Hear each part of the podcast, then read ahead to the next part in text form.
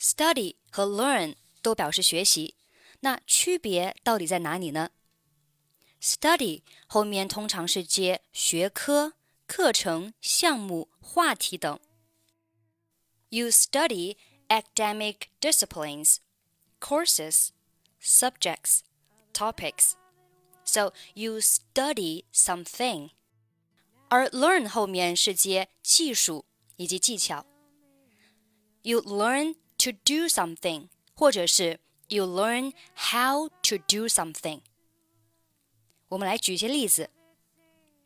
I study math，我学数学。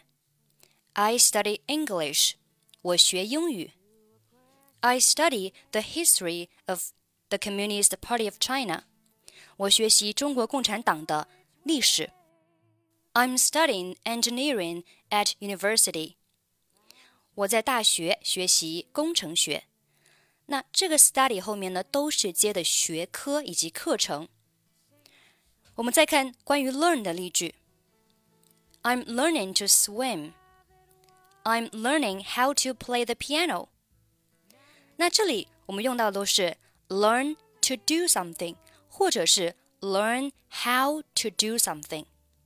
并且呢，后面都是一项技能。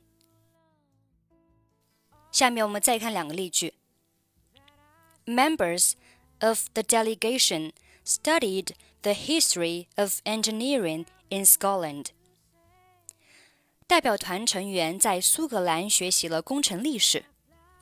这里 study 后面呢，他学习的是一个课程。我们再看第二个例句：Members of the delegation learned how to operate high tech processing equipment in a workshop in Scotland. 代表团成员在苏格兰的一个车间学习了如何操作高科技加工仪器。这里用到的是 learn how to do something 这个句型，它学习的是一项技能。我们再看一些例句。I studied business management at college, but I learned how to run a business by doing it. 我在大学学习商业管理，但是我从实践中学习如何经营生意。这里 study 后面呢是接学科，而 learn 后面呢是接某种技能，并且呢我们要注意这里是 learn how to do something。我们再看一个例句：I studied medicine at university, but I learned how to be a doctor through practicing my skills. 我在大学学习医药学，但是我通过练习技能学习如何当一名医生。同样的，study 后面是跟一个学科，而 learn 呢，它是表示学习某种技能。并且这里还是 learn how to do something。 好，那 learn 就没有直接是 learn something 吗？当然也有了，在某些情况下，你可以 learn something。比如说，My son learned Chinese as a baby。我儿子还在婴儿时期就开始学习中文了。那这里呢，它的实际意义是什么呢？他的儿子并不是通过 study 啊，并不是通过 study 去学习中文的，而是通过另外一种方法学习中文。比如说呢，他是沉浸在一个中文的环境当中，潜移默化的去学习。所以我们能看出来，study 它是表示主动的去学习，而 learn 呢，它可能是嗯被动的去吸收一些知识。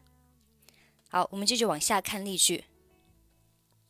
He spent six months at the revolutionary base in Yan'an, where he studied the history of the Communist Party. 他在延安的革命基地待了六个月，在那儿他学习了共产党的历史。这里用到的是 study，那说明呢他是主动的去学习。而下面一个例句。he spent six months at the revolutionary base in Yan'an, where he learned the history of the Communist Party. 那这里用的是 learn，说明呢他在那里呢了解共产党的历史，或者是呢在那样的氛围当中被动的去了解这样的历史。study 后面接学科、课程、项目、话题等，而 learn 呢通常是学习一些技能。study something 以及 learn to do something 以及 learn how to do something 都是主动的去学习。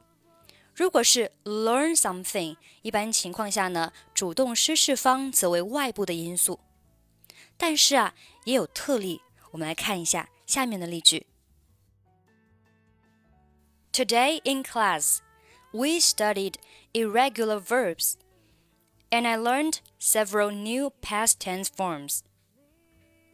今天课上，我们学习了不规则的动词，我学会了一些新词的过去式形式。在这里，study regular verbs，学习一些不规则动词。那这里呢，主要是强调一个过程，而后面的 I learned several new past tense forms，主要是一种结果。因为呢，我通过学习不规则动词，我学到了一些动词的一个过去形式，所以 study 伴随的是过程，而 learn 伴随着结果。